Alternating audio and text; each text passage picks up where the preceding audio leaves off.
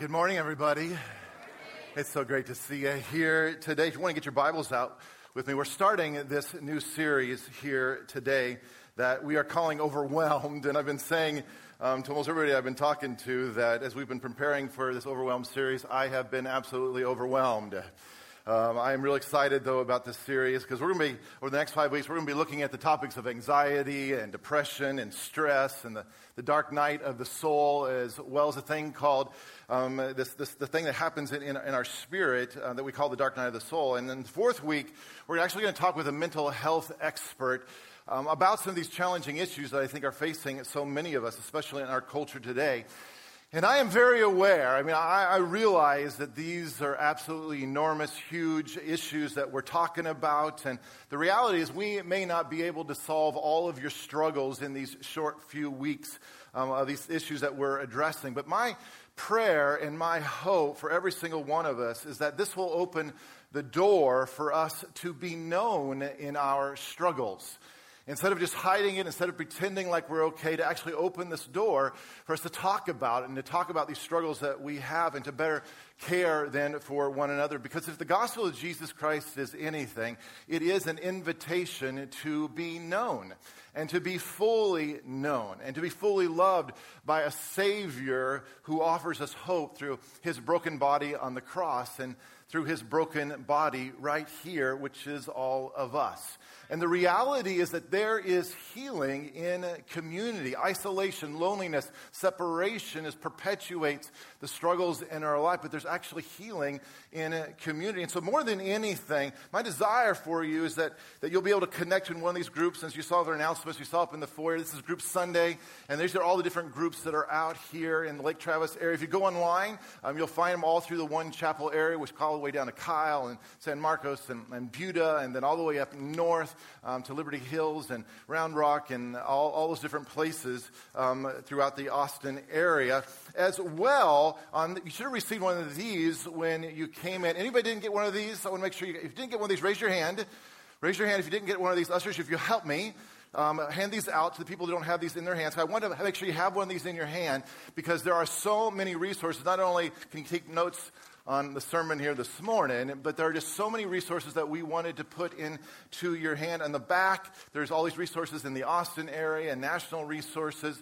As well, we have groups that are specifically designated over these next five to seven weeks that are going to be going through this, these topics that we're talking about here.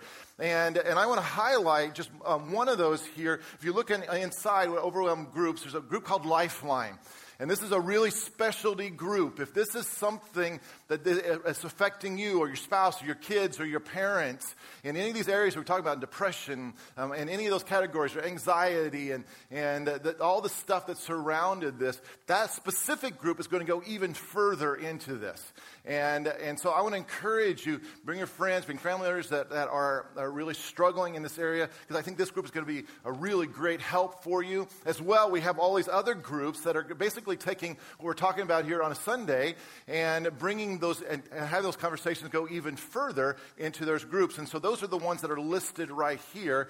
These are all of the groups. And so these are all the different ones that are happening during the week and all, all these different days. And so you can look at all the groups that are happening happening. And my hope is that you'll connect with one of these and really invest in your emotional, spiritual, um, physical, and mental um, health here. Today, we're going to talk about anxiety. And I want to give you a definition of this. Max Lucado in his book, Anxious for Nothing, which, by the way, is just an excellent resource for you, and I encourage you, if you haven't read that book, he describes anxiety this way. Listen how he describes it. He says a low grade, a low grade fear an edginess, a dread, a cold wind that won't stop howling. It's not so much a storm as the certainty that one is coming, always coming. Sunny days are just an interlude. You can't relax, can't let your guard down. All peace is temporary, short term. It's not the sight of a grizzly, but the suspicion of one or two or ten. Behind every tree, beyond every turn, inevitable. It's just a matter of time until the grizzly leaps out of the shadows and bares its fangs and gobbles you up along with your family, your friends, your bank account, your pets, and your country. There's trouble out there, so you don't sleep well.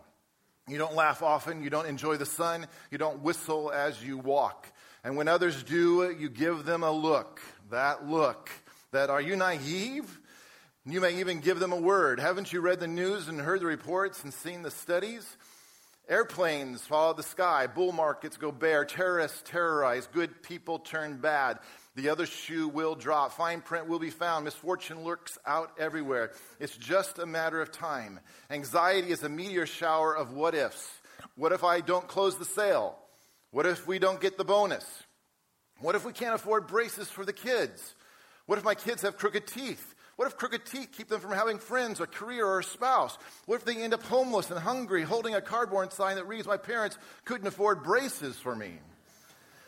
Anxiety is trepidation, it's suspicion and apprehension, life in a minor key with major concerns. Perpetually on the pirate's ship's plank. You're part Chicken Little and part Eeyore.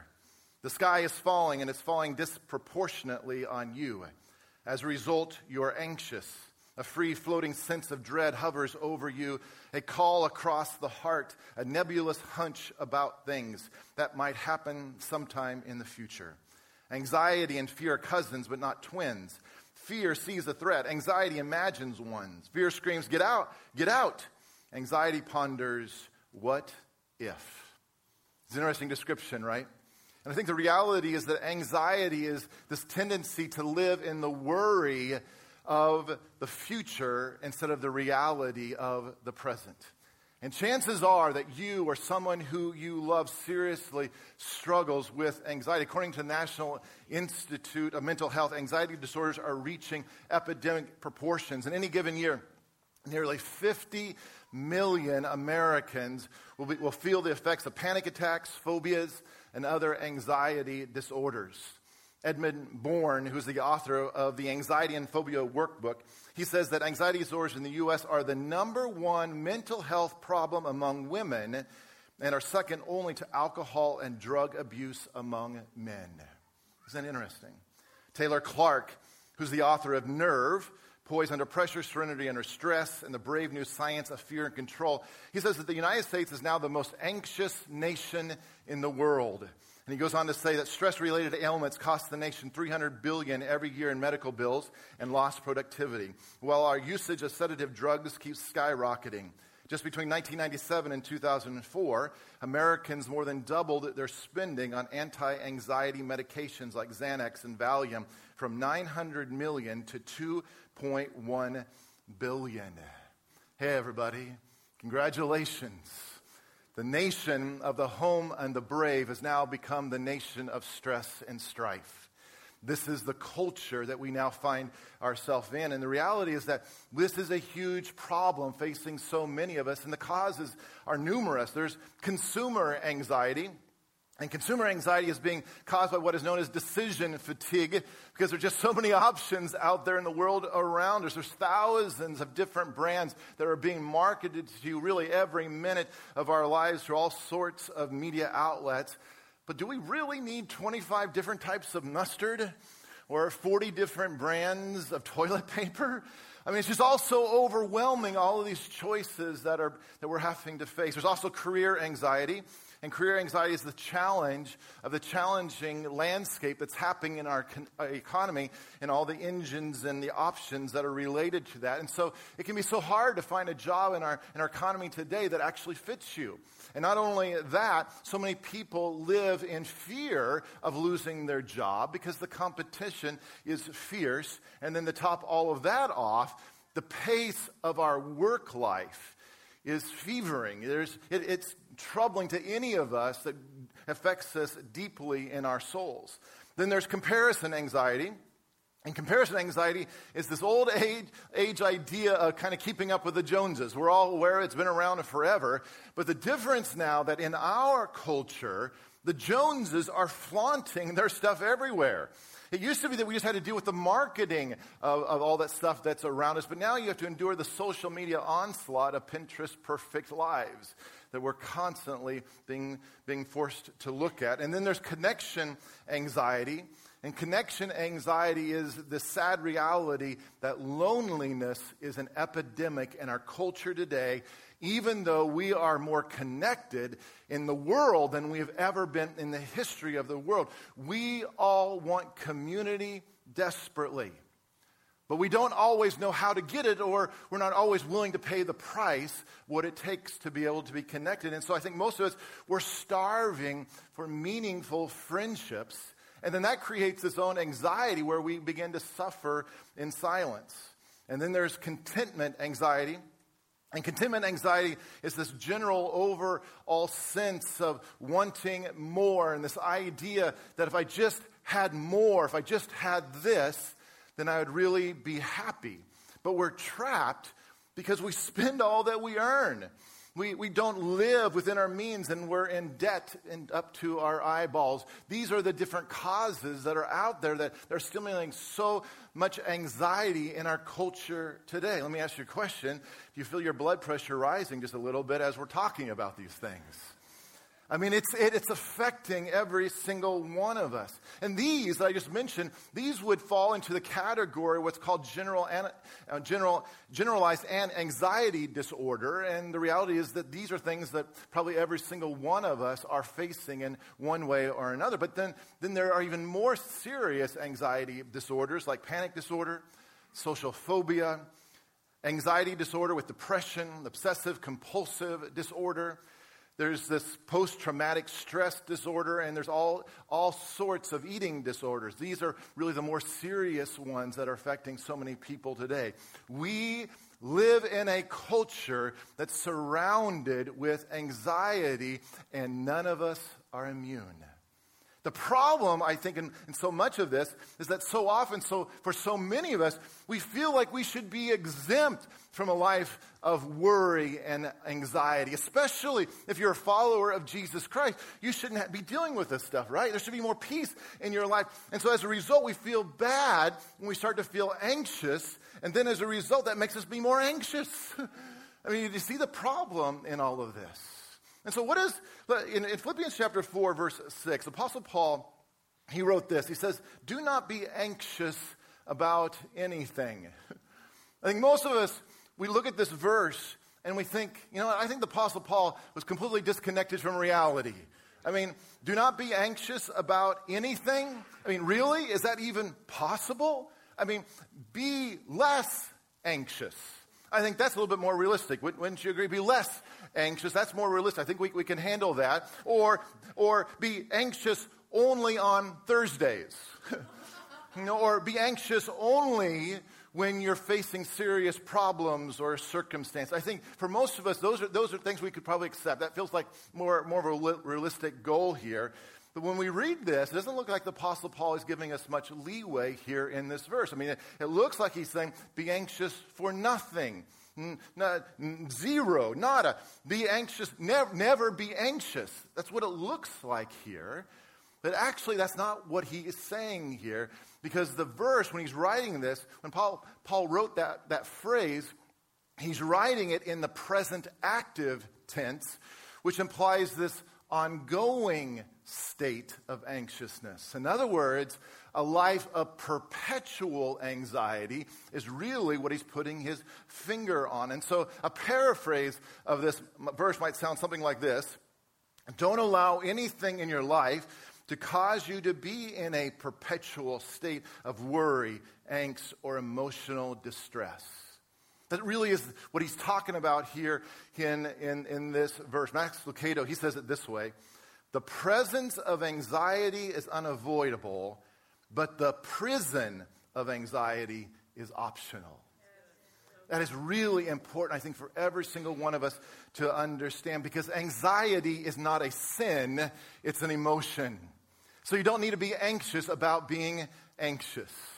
Now, what is the scriptural point of view that God gives us? Uh, how do we address when our hearts are weighed down with worry and anxiety? Well, it's, it's found right here in Philippians chapter 4 and the rest of these verses. So look at this again, starting in verse 6. It says, Do not be anxious about anything. Listen to this. But in every situation, my prayer and petition with thanksgiving, present your requests to God. And the peace of God, which transcends all understanding, will guard your hearts and your minds in Christ Jesus. Finally, brothers and sisters, whatever is true, whatever is noble, whatever is right, whatever is pure, whatever is lovely, whatever is admirable, if anything is excellent or praiseworthy, think about such things. Now, I want you to notice right here in the middle of this passage that he gives us a promise. And it's a promise of peace. Verse 7 And the peace of God, which transcends all understanding, will guard your hearts and your minds in Christ Jesus. The Apostle Paul, he's echoing the words that Jesus gave us in John 14, verse 27, which says, Peace I leave with you, my peace I give you. I do not give to you as the world does, but do not let your hearts be troubled and do not be afraid. So Jesus is promising a peace that can settle your troubled hearts. He's promising you a peace that is beyond what the world could ever give you. It's a peace that will not be taken away. How many need more peace in your life? I'm raising two hands here. All, all, of you are not raising a hand. You don't need any more peace in your life. You're good. How many need more peace in your life? This is, this is God's promise that He wants to give us peace. And listen, look, look at the definition. He says, a peace that surpasses. In other words, it goes beyond what you're seeing right here, beyond the situation that you're facing, that you can actually have peace that covers your heart and your mind. And here in this passage, I believe Apostle Paul gives us kind of three practices for walking in that peace. Number one, talk to God about every situation. Talk to God about every situation because he loves the sound of your voice. Look at verse 6. It says, Do not be anxious about anything, but in every situation, by prayer and petition with thanksgiving, present your request to God. I love how the message paraphrases this verse. It says it this way Don't fret or worry. Instead of worrying, pray. Let petitions and praise shape your worries into prayers, letting God know your concerns.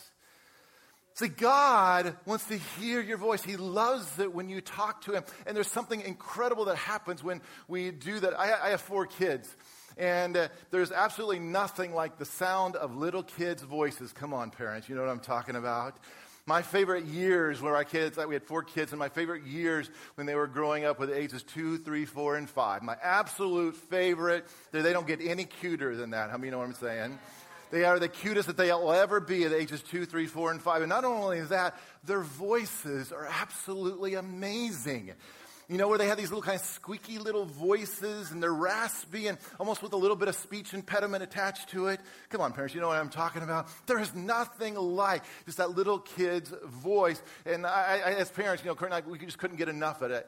I just loved hearing their voice. But the reality was, every one of our kids, when they started hitting their teenage years, those middle school years, all went through a silence time, right?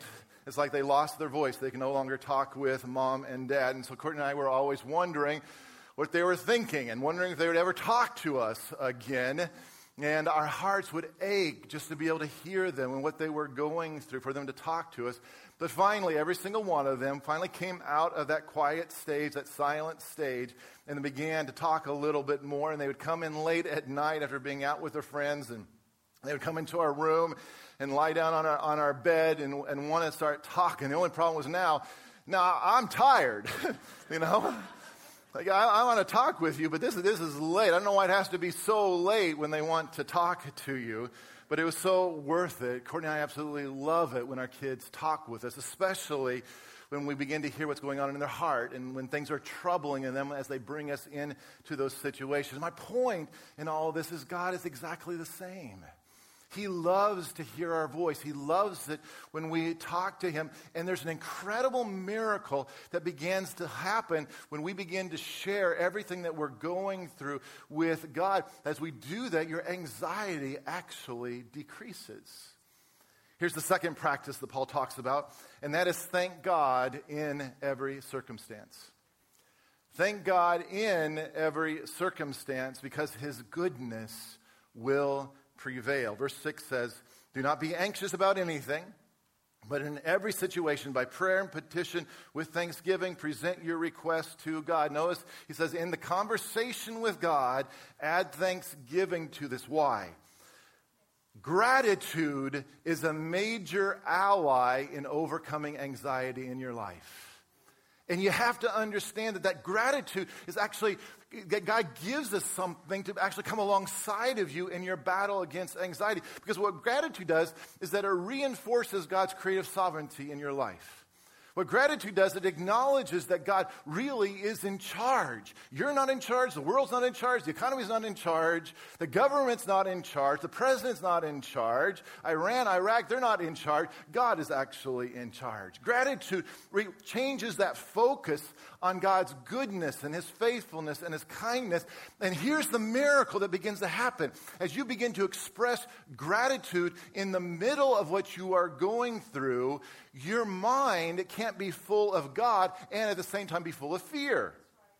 It's biologically impossible. So, as you fill your mind with gratitude, it actually pushes fear and worry and anxiety out of your brain. Now, I'm not talking about thanking God for every situation you're in. That's not what Paul's talking about here. That would be silliness. That would be ridiculous. That's abusive. He says, it doesn't, he's not saying, thank God for this difficulty. Thank God for this problem. Thank God for this death. So many people get this one wrong. That's not at all what he's saying here. But the Apostle Paul is saying that in the midst in the midst of what you're going through. Let your heart begin to think about how grateful you are in the middle of what's going on here because you know that God is right there.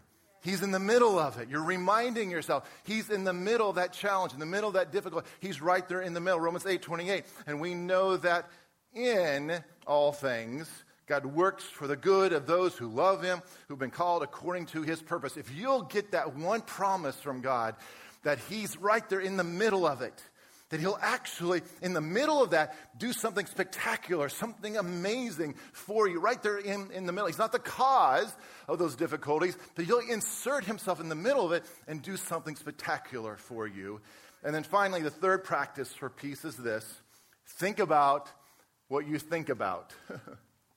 Think about what you think about because every toxic thought can be replaced.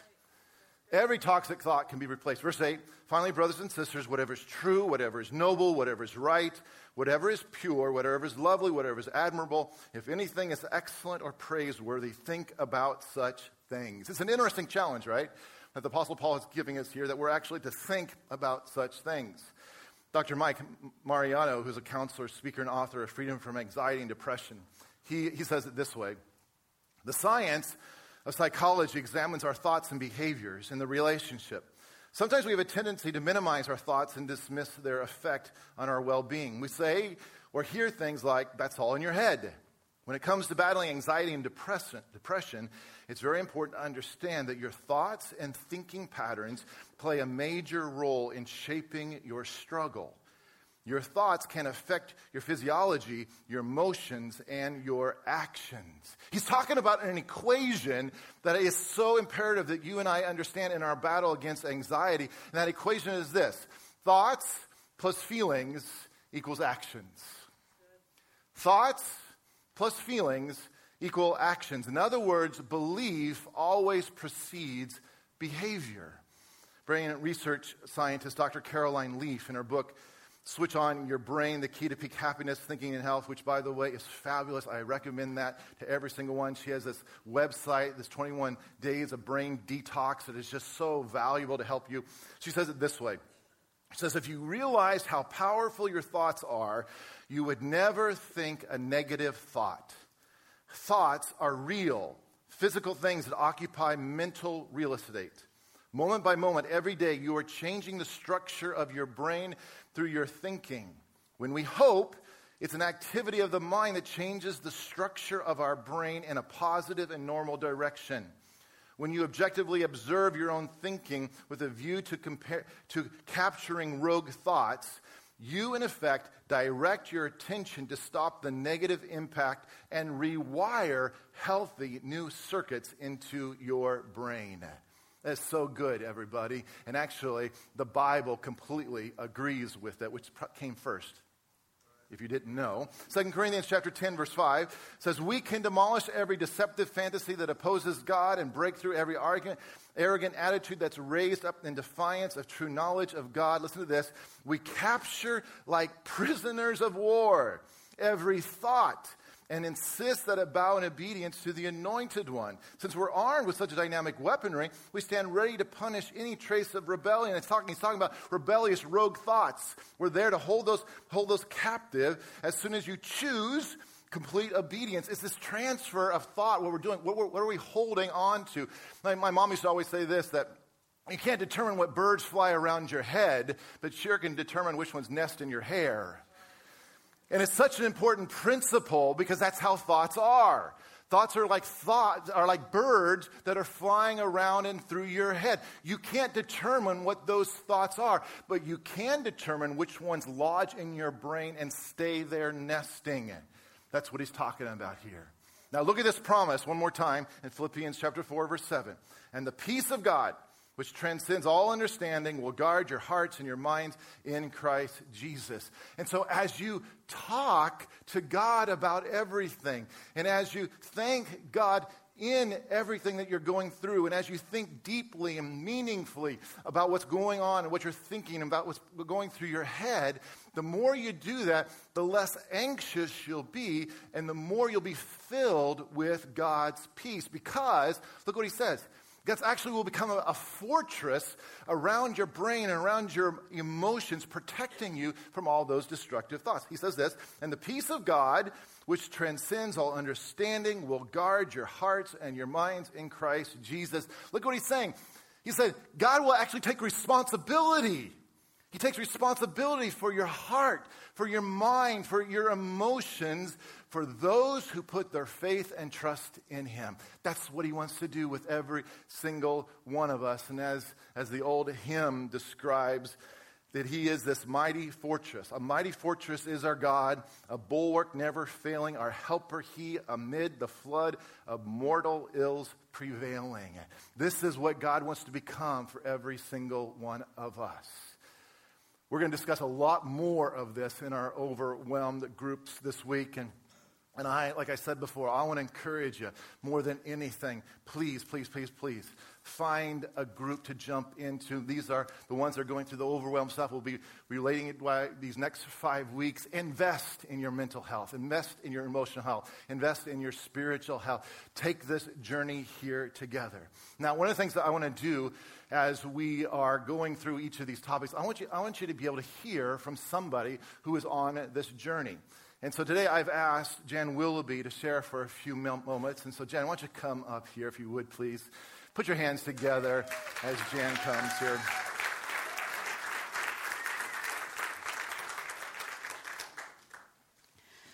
Good morning. I am one of the pastors here at One Chapel, and I have been diagnosed with generalized anxiety and agoraphobia. Agoraphobia is an anxiety disorder that involves intense fear and anxiety of any place or situation where escape might be difficult. I developed this from a combination of things, which includes um, seven years of a disability from a back injury. And during that time, I never wanted to leave my house, was extremely isolated, and had no relationships with people or Jesus. My life consisted of watching TV, smoking two packs of cigarettes a day, and being heavily medicated. Then I had an encounter with Jesus, which started me on an interesting healing journey.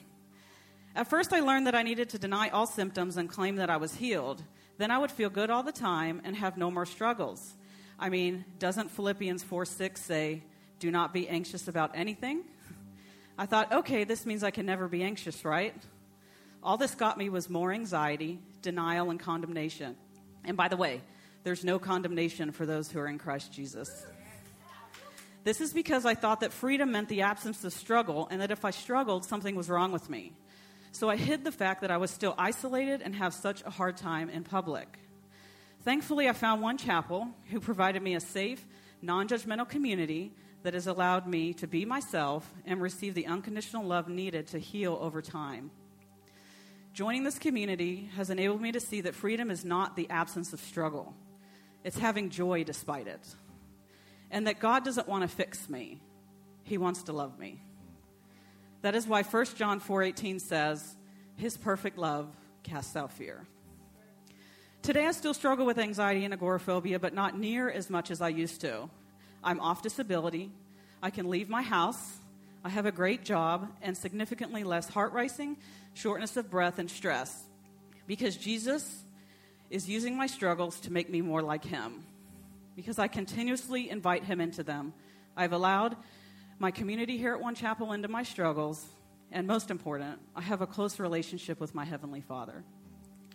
God is truly using what the enemy intended for evil for good. I am a pastor here. I also lead One Chapel's Free Forever and Listening Prayer Ministry, and I'm a social worker at Austin's um, State Mental Health Agency, Integral Care. He has truly exchanged beauty for ashes. If God can do this for me, He can most definitely do it for you. God doesn't want to fix you, He wants to love you. Yeah. And it's in that loving relationship and community where your healing happens. I want to encourage you to allow One Chapel into your healing journey like I did. And today happens to be the perfect day for that since it's Group Sunday. And per the eloquent words of Lisa Kirby, we may not resolve your struggle in a few short weeks but perhaps we will open the door to a safe place to be known in our struggles and better able to care for one another.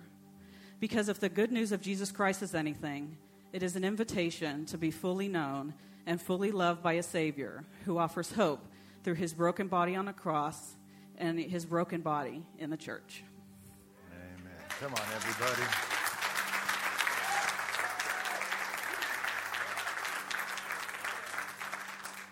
As you can imagine, even sharing our stories of struggle, think about it. Your struggles with anxiety, come up here on stage and let's talk about it, right? I'm just so proud of Jan and her journey, what she's been doing. And the, the key in her journey is that she stopped hiding and she stopped trying to do it by herself. And that's, and that's why I, I'm begging you let people into this journey. You don't have to do this by yourself. Our lives are messy. And I think the church has done everybody a, a disharm and making you think like you have to be perfect. We're not perfect.